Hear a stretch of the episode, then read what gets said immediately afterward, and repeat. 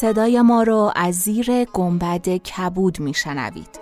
گنبد کبود جایی است برای گم شدن میان کلمه هایی به قدمت حافظه جهان.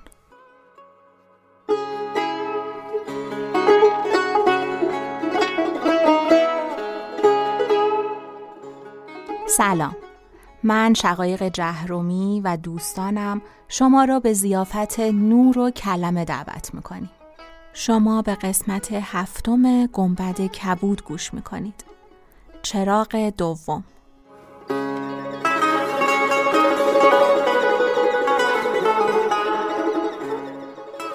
اسپانسر این قسمت گنبد کبود نواره.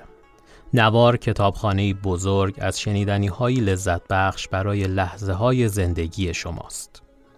اپلیکیشنی که همه کتاب های صوتی، پادکست های محبوب، سریال های هیجان انگیز و خلاصه پرفروشترین کتاب های جهان رو همیشه در کنار شما نگه میداره. شما با دریافت اشتراک نوار به صورت نامحدود به تمامی های صوتی، خلاصه ها و سریال های صوتی دسترسی خواهید داشت. اپلیکیشن نوار رو می‌تونید از وبسایت نوار دریافت کنید. لینک دریافت رو در توضیحات پادکست گذاشتیم. همچنین با کد AD می‌تونید 50 درصد تخفیف برای خرید اشتراک یک ساله نوار داشته باشید. کافی کد رو در بخش ثبت کد تخفیف در اپلیکیشن وارد کنید.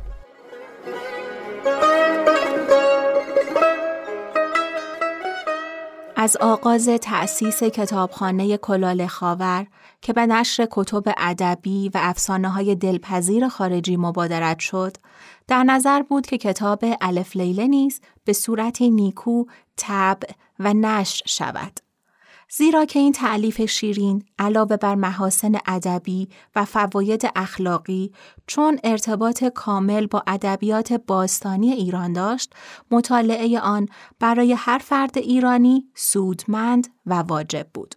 لکن به سبب آماده نبودن وسایل چاپ این خدمت به عهده تأخیر می افتاد تا اینکه امسال توفیق یار و وسایل شایسته مهیا گردید. و این افسانه مشهور به هزار و یک شب در پنج جلد آراسته آمده و از آرایش های دلپسند آن تصاویری است که از کارهای یکی از بانوان هنرمند روسی اقتباس شده است. متن کتاب موافق ترجمه عبداللطیف تسوجی است. مگر در بعضی موارد که با مقابله نسخ عربی اصلاحاتی لازم شد. خاصه در مورد عباراتی که خالی از رکاکت نبود و تغییر آنها به طوری که لطمه به اساس حکایات نزند لازم می‌شد. در صحت تب نهایت مراقبت مبذول شد. فقط نکته که محتاج به تذکار است لفظ شهریار قهرمان این داستان است که همه جا شهر باز تب شده. سبب آن مطابعت متن فارسی بوده که اسم این پادشاه را در نصر و در نظم بدین صورت ضبط نموده است. با اینکه کتاب الف لیله زاده افکار دانایان این سرزمین بوده و نزد عارف و آمی و خرد و بزرگ شهرت به سزا داشته و دارد، هنوز کمتر کسی از تاریخ تطور آن آگاه است. از این جهت در نظر بود که مقدمه مبسوطی برای معرفی این تعلیف به رشته تحریر درآید. لاکن خوشبختانه استهزار حاصل شد که دانشمند معظم جناب آقای علی اصغر حکمت وزیر معارف و اوقاف در 28 بهمن 1308 شمسی خطابه‌ای در خصوص این کتاب در انجمن ادبی ایران ایراد فرمودند. چون نگارش استادانه ایشان ما را از هر تحقیقی بی نیاز می کرد، از محضر شریفشان تقاضا شد که آن نسخه را به کتابخانه مرحمت کنند. ایشان نظر به توجهی که پیوسته به نشر فنون و علوم دارند نه تنها عین خطابه را فرستادند بلکه با وجود مشاقل کثیره شخصا آن را برای این مقصود مرور و اصلاح کردند این بنده لازم می داند مراتب تشکر خود را به این وسیله تقدیم محضر محترمشان نماید. محمد رمزانی دارنده کلال خاور در تهران به سال 1315 شمسی چاپخانه آفتاب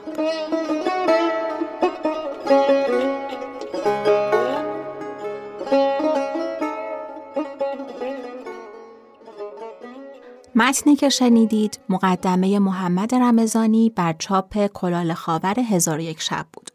در قسمت قبلی چراغ در مورد ایشون و کلال خاور گفتیم و اینجا با این مقدمه چراغ دوم رو روشن می‌کنیم.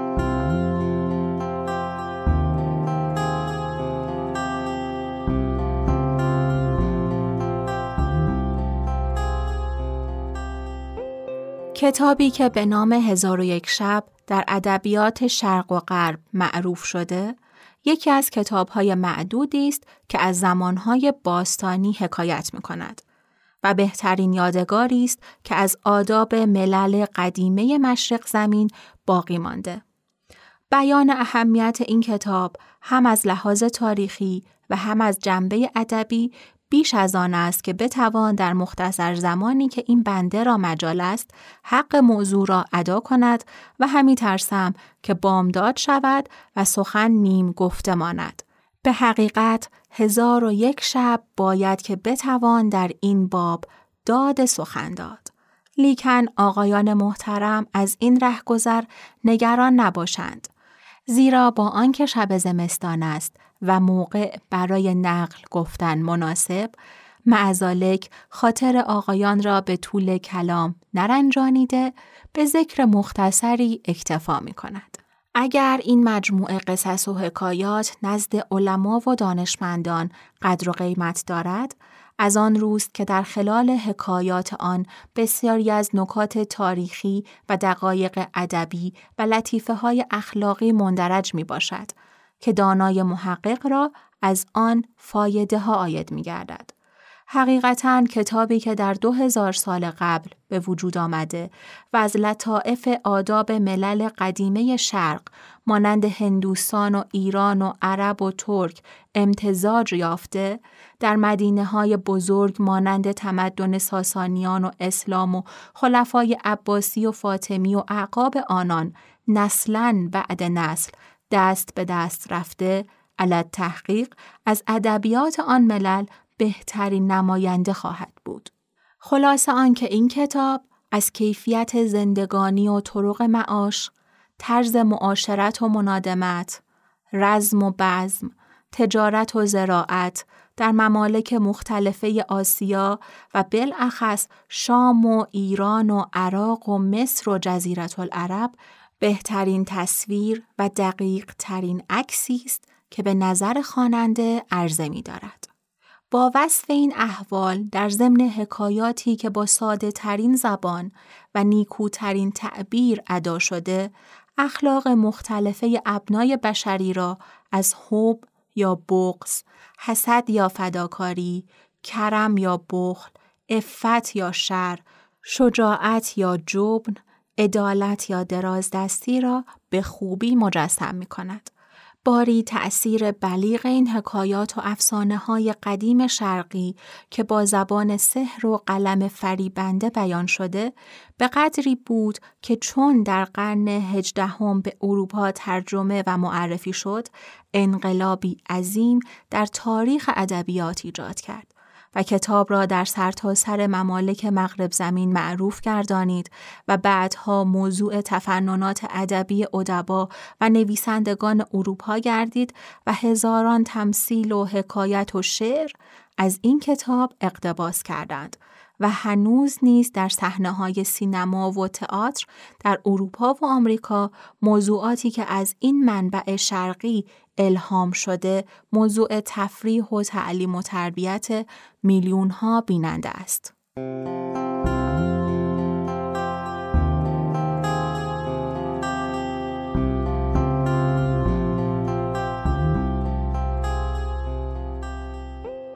من در این قسمت قلم و متن خود علی اصغر حکمت رو خوندم تا با شیوه نصر و نگارش اون دوران آشنا بشیم و در شیوه بیانشون دست نبرم.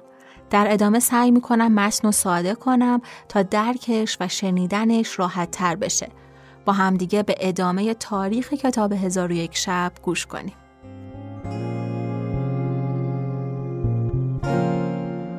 در ابتدا کتاب هزار یک شب قبل از دوره سلاطین هخامنشی در هندوستان به ظهور رسیده. بعدها در عهدی که ظاهرا قبل از اسکندر بوده به ایران اومده. به زبان فارسی قدیم ترجمه شده و هزار افسانه نامیده شده.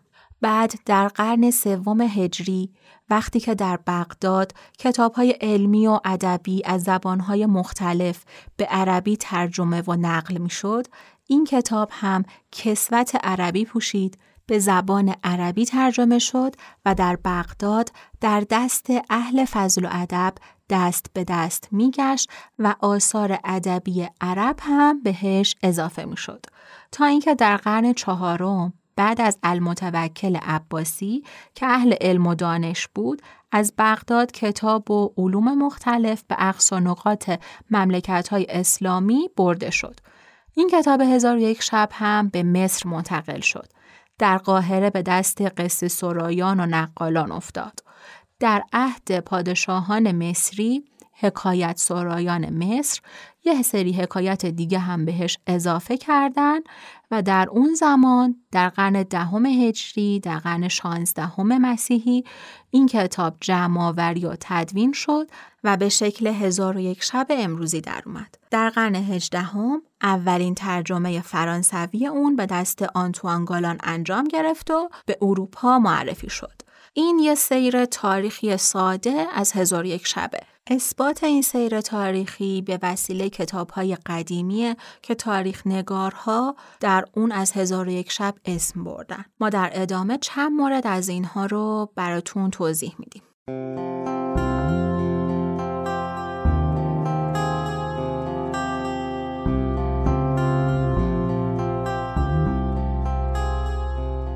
بریم سراغ نقطه شروع هزار یک شب. اینکه میگن هزار یک شب اول در هندوستان بوده. به چند دلیل ثابت می‌کنن که این کتاب اول در هندوستان بوده. اولیش اینه. در حکایات قدیم هندوستان یه حکایت هایی وجود دارن که از حیث سبک و سیاق شبیه هزار یک شبن. مثلا در کتاب کاساریت ساگارا یه سرگذشتی از خیانت زنان دو تا شاهزاده برادر و سفر یکی از اونها. این قصه دقیقا با زمینه اساسی قصه هزار و یک شب که خیانت زنان شهریار و شاه زمانه کاملا شبیه به همه. یا حکایت یه تاجریه که زبان حیوانات رو بلد بوده.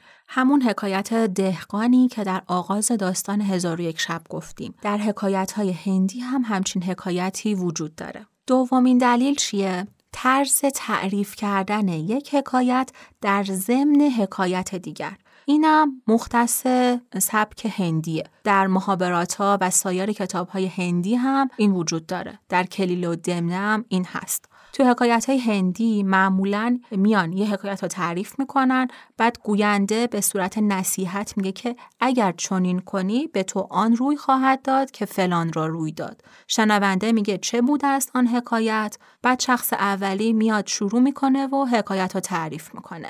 در هزار یک شب هم مثل کلیل دمنه این اسلوب رعایت شده. همون عبارتی که در عربی به کیف زالک از پهلوی ترجمه شده و در فارسی به چه بوده است نقل شده درست ترجمه تحت و لفظی جمله سانسکریته. ظاهرا این عبارت از زمانهای خیلی قدیم در این کتاب باقی مونده و نسل به نسل گشته و دوباره به دست ما رسیده. بیشتر حکایت هایی که در ابتدای نسخه های خطی و چاپی هزار یک شب دیده میشه اصل هندی بودنشون به واسطه وجود همین علائمی که گفتیم مسلمه. مثل حکایت ماهیگیر که اومد یه مکری رو به کار برد و دوباره افریتو در کوزه حبس کرد. یا حکایتی که دعوای بین مار سیاه و سفیده. یا جنگ و جدال افریت با دختر شاه.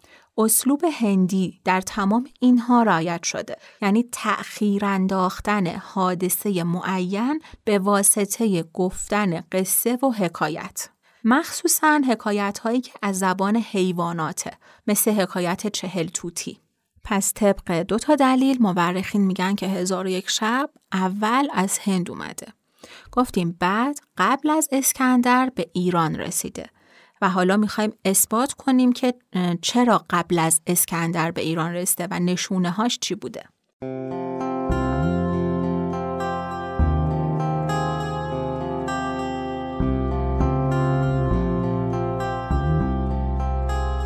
دو تا مورخ خیلی معروف داریم که احتمالا اسمشون رو شنیدین. مسعودی و ابن ندیم. در اون زمان گوگل و سرچ کردن وجود نداشته. بنابراین یه کسایی می اومدن سفر می رفتن کتاب ها رو می خوندن و بعد می اومدن کتاب هایی که خونده بودن و باهاشون آشنا بودن و در یک کتاب مفصلی فهرست می کردن می گفتن که فلان کتاب در فلان سال نوشته شده، ترجمه شده، یه خلاصه ای از اون کتاب رو می آوردن و می گفتن که نظر خودشون در مورد اون کتاب چیه. مسعودی و ابن ندیم هر دوشون یه همچین کتاب هایی داشتن. حالا ما توی پیج اینستاگرام گنبد کبود خیلی مفصل تر در مورد هر دوی اینها و کتاب هایی که تعلیف کردن براتون میگیم. اگه اینجا بخوایم بهش بپردازیم خیلی مفصل میشه و اصلا از بحث هزار و یک شب دور میشیم. اول بریم سراغ کلام مسعودی در کتاب مروج و زهب. مسعودی میگه که من یه کتابی به اسم کتاب هزار افسان رو خوندم که ترجمهش به عربی میشه الف خرافه و این کتاب فارسیه. میگه که یه افسانه است و مردم این کتاب رو دربارش خیلی شنیدن و خوندن. هزار شب یک ملکی وجود داره یک وزیری و دخترش و دایه دخترش که شهرزاد و دنیازادن شیرزاد و دینارزاد. مسعودی در واقع از کتاب هزار افسان اسم می‌بره. پس یعنی یه کتابی وجود داشته که مسعودی این رو خونده. از شهرزاد و دنیازاد قصه بنیادین اسم می‌بره و در مورد اینها می‌نویسه. مسعودی در سال 346 از دنیا رفته. حدود هزار سال پیش.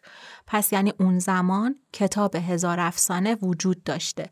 یه قرن قبل از اون بوده و بعد اومده ترجمه شده به عربی و مسعودی هم اون رو خونده. بعد از مسعودی ابن ندیم در الفهرست در مقاله هشتم کتاب اونجایی که داره در مورد کتاب های قصه و افسانه میگه از هزار یک شب اسم می‌بره.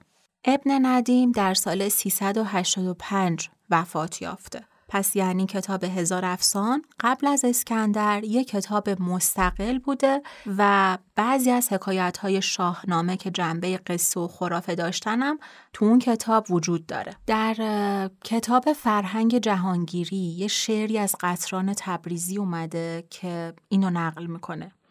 هزار و یک صفت از هفت خان رویندش فرو شنیدم و خواندم من از هزار افسان. از این بیت هم می‌تونیم متوجه بشیم که کتاب هزار افسان تا قرن چهارم وجود داشته و قطران شاعر اونو خونده و حکایت هفت خان رویندش که در شاهنامه وجود داره توی کتاب هزار افسان دیده. یه شرقشناس هلندی معتقده که کتاب هزار افسان با کتاب استر در تورات و قسمتی از شاهنامه از یک سرچشمه آب خورده و از بسیاری جهات با همدیگه ارتباط کامل دارن. می‌تونیم بگیم همای شاهنامه استر تورات و شهرزاد هزار و یک شب شباهت کامل به همدیگه دارن و حتی می‌تونیم بگیم همه اینا یک نفر بودن. در مورد شهرزاد و دنیازاد در قسمت بعدی چراغ مفصل صحبت می‌کنیم. محققین میگن که کتاب استر یا در ایران نوشته شده یا معلفش ایرانی بوده. حدود قرن سوم قبل از میلاد به تحریر در اومده. در عین حال کتاب هزار افسانه همونطوری که ابن ندیم صاحب الفهرست میگه قبل از زمان اسکندر در ایران تعلیف شده. پس تعلیف هر دو کتاب در یک زمان بوده. بنابراین می‌تونیم بگیم که از یک منبع تراوش کردن. کتاب هزار یک شب یا هزار افسان و کتاب استر هر دو بر اساس مکر زنان و حوادث و فتنه هایی که به دست زنها یا با مشارکت اونا صورت گرفته. با دلایلی که گفتی محققین و شرقشناسان عقیده دارن که کتاب هزار افسان در اصل در هند بوده و بعد در زمان هخامنشیان به ایران آمده و در قرن سوم هجری به عربی ترجمه شده قرن پنجم به مصر رفته و بالاخره در اونجا به صورت فعلی در اومده. در طول این زمانها و در طی این مکانها هزار و یک شب دستخوش انواع تحول و تغییر بوده. انقدر صورت و شکلش تغییر کرده و کم و زیاد شده، تکرار شده، تقلید شده توش که از اصل هندی و فارسیش به غیر از یه سری حکایت های معدود چیزی باقی نمونده. یکی از علما گفته هزار و یک شب شبیه یه تسبیحه که به جز یه رشته ای که دونه های اونا به هم متصل کرده چیزی از اصلش باقی نمونده. همونطور که در دوره های مختلف بعد از اسلام در بغداد و قاهره حکایت های زیادی بر اصل فارسی هزار افسان اضافه شده ممکنه خیلی از حکایت های قدیمی هم حذف شده باشه. در طول زمان محو و معدوم شده باشه. در قرن سوم هجری که دارالخلافه بغداد مدینه علم روی زمین بود و کتاب های علمی و ادبی و تعلیفات با ارزش دانشمندان در بغداد جمع آوری و ذخیره می‌شد کتاب های افسانه و حکایات هم به عربی ترجمه کردند. ابن ندیم در کتابش که اولین کتاب کتاب مجموعه آدابه الفهرست یه سری از این حکایات رو نام برده. مثل کلیل و دمنه، رستم و اسفندیار، بهرام چوبین، سندباد. کتاب هزار افسانم در بین همینها اسمش اومده ولی اسمی از مترجم نیست. در همان زمان که اوج عظمت و شکوه بغداد و هنگام آسایش و رفاه مردمش بود درباریان و خلفا وزرا و عمرا و توانگران آدمهای اهل ذوق و صاحب صنایع ظریفه رو دور خودشون جمع می‌کردن. شعر و موسیقی حسابی رونق پیدا کرده بود. در همان دوران برای صرف وقت و تفریح و تفنن شروع کردن به تعریف کردن افسانه و قصه. کسایی که حکایت های عرب و از زمان جاهلیت و صدر اسلام باقی مونده بود می‌دونستن. و همینطور حکایت مردم هند و ایران رو ازش آگاه بودن در بین درباریان جایگاه ویژه داشتن. در منازل و محافل و بزمهای شبونشون دعوتشون می‌کردن و حکایت هایی که این افراد تعریف می‌کردن ثبت می‌کردن مینوشتن. ابن ندی میگه یه معلفی به اسم الجهشیاری شروع کرده بود به تعلیف یک کتابی از افسانه ها و حکایت های عرب و ایرانی و هندی و روم. قصه سرایان و نقالان رو دعوت می‌کرد. هرچی تعریف می‌کردن ثبت می‌کرد. و حدود 480 تا حکایت جمع آوری کرد. قصدش این بود که بشه هزار حکایت ولی خب عجل مهلتش نداد. بین افسانه هایی که در بغداد نقل مجالس بود هزار افسان کم کم یک کسوت عربی پوشید. حکایت هایی از زمان عرب، عرب بدوی و خلفای اموی و دربار بغداد بر حکایت های هزار یک شب اضافه شد. تاجران عرب شروع کردند از بندرگاه بسره با کشتی در دریای عرب به سمت شرق و غرب تجارت می‌کردن. می‌رفتن به سواحل آفریقا، جنوب هند، چین در زمانی که مسافرت ها سالیان سالیان دراز طول می‌کشید. وقتی از اون مملکت ها از اون کشورها برمیگشتن با مردمی روبرو شده بودن که لباس و زبان و عادات و آداب مختلفی داشتن. می اومدن از اون مردم برای بقیه حکایت تعریف می‌کردن ذات بشر بلفتره مایل به شنیدن حکایت های عجیب و غریبه. دوست داره که یه چیزی بشنوه که شگفت زده بشه یه چیزی که ندونه چیه. اون چیزی که اهالی بغداد و بسره از سیاهان و تاجران دریانورد میشنیدن چاشنی اقراق هم داشت. یعنی اونا می‌رفتن با یه چیزی مواجه می‌شدن بعد برای اینکه بیشتر مردم رو شگفت زدش کنن در اصطلاح یک کلاق چل کلاق می‌کردن. سعی می‌کردن چیزای خیلی عجیب تعریف کنن. حکایت هایی که تاجران دریانوردان تعریف می‌کردن اومد رسید به دست افسانه سرایان و نقالان بغداد و بسره و اضافه شد به حکایت های هزار و یک شب. یکی از حکایت های معروفی که احتمالا بشناسیم سندباده. میگن حکایت هایی که در این بره زمان به هزار یک شب اضافه شده از نظر اخلاقی بهترین قسمت های کتاب رو تشکیل داده. خلفای علم پروری مثل هارون و رشید و معمون هم به اینکه آثار فاخری تولید بشه خیلی کمک کردن وزرای بزرگشون مثل برمکیان کمک می‌کردن که هنرمندان حمایت بشن به خاطر همین مردم هزاران واقعه و حادثه از دستگاه خلفا و وزرا در بینشون رواج پیدا کرده بود که این حکایت ها هم در کوی و برزن بر حکایت های هزار یک شب اضافه شد. مثل حکایت حاتم تایی یا مثل حکایت هایی که از هارون رشید در هزار یک شب اومده از جعفر برمکی در هزار یک شب اومده. این دوران طلایی تا بعد از المتوکل عباسی ادامه داشت و بعد از اون علما و دانشمندان خیلی مورد آزار اذیت قرار گرفتن و از بغداد اومدن به سمت بقیه کشورهای اسلامی. برای خودشون مستقل شدن کم کم مرفه شدن. آثار ادبی و ذخایر علمی بغداد و در قرن سوم هجری که تعلیف و ترجمه شده بود با خودشون به بقیه دنیا بردن. ترجمه هزار افسان قدیم آمیخته به حکایاتی از قول افسانه سرایان بغداد بود کم کم رفت به مصر. از مطالعه که در هزار افسانه قدیم شده آخرین خلیفه که در هزار و یک شب اومده معتزد و بالله بوده. توی یه حکایت هایی حتی به تاریخ هم اشاره شده. قرن پنجم هجری یا از خلفای مصر اسم برده شده. از مساجد و اماکنی که در قرن پنجم هجری در مصر وجود داشتند. این کتاب در نهایت در قرن 16 میلادی، قرن دهم هجری در قاهره مصر به طور کامل تدوین شد و به شکل امروزی در اومد. یه سری حکایت هست که محلش بغداده ولی واقعا منصوب به بغداد نیست. چون وضعیت شهرنشینی و وضعیت اجتماعی و ادبی بغداد بالاتر از اینه که همچین حکایت در مورد هارون و رشید درست باشه. اینها احتمالا زاییده افکار جامعه مصریه که در تحت سلطنت مستبد پادشاهان مصری بودن. یه چیزایی از رفاه و آسایش بغداد به گوششون رسیده بود و برای خودشون به این شکل افسانه سرایی می‌کردن.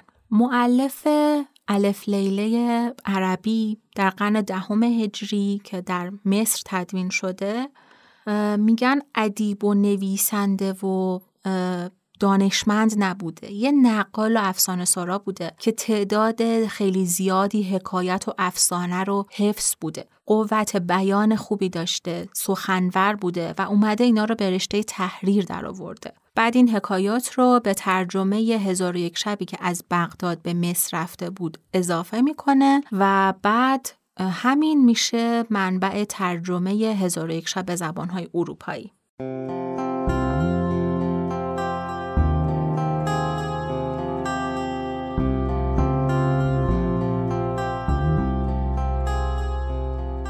در مورد اسم هزار و یک شب در اصل به اسم فارسی هزار افسان بوده. به عربی که ترجمه شده بهش گفتن الف لیله. مسعودی کتاب رو به همین اسم نام می‌بره. تعداد حکایت ها به هزار نمی‌رسه ولی چون عدد هزار کنایه از کسرت و زیاد بودنه بهش می‌گفتن هزار افسان ایرانی ها می‌گفتن هزار افسان عرب ها به تقلید از اونا گفتن الف لیله چون باید هزار شب شهرزاد قصه می‌گفت. ولی در مصر وقتی که اومد ترجمه و تدوین شد بهش گفتن الف لیله و لیله. میگن به خاطر جلب توجه بوده. بعضی هم میگن چون که اهالی مشرق زمین به خصوص اعراب معتقد بودن که اعداد روند اعداد تام نحسن. به خاطر همین که یک بهش اضافه کردن و شد الف لیله و لیله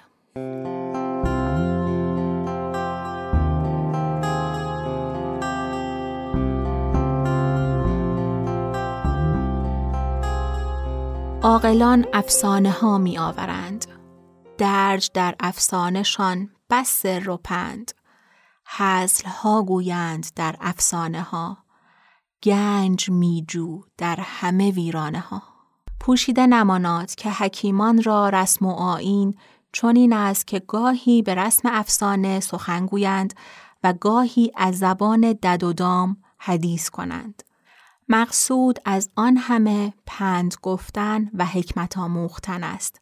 ولی این حیلت به کار برند که عامه تباع را به گفته ایشان رغبت افتد و به راحتی افسانه بخوانند و به راحتی یاد گیرند و پس از آن در او تأمل کرده به ذخایر نفیس حکمت و گنجهای شایگان تجربت دست یابند.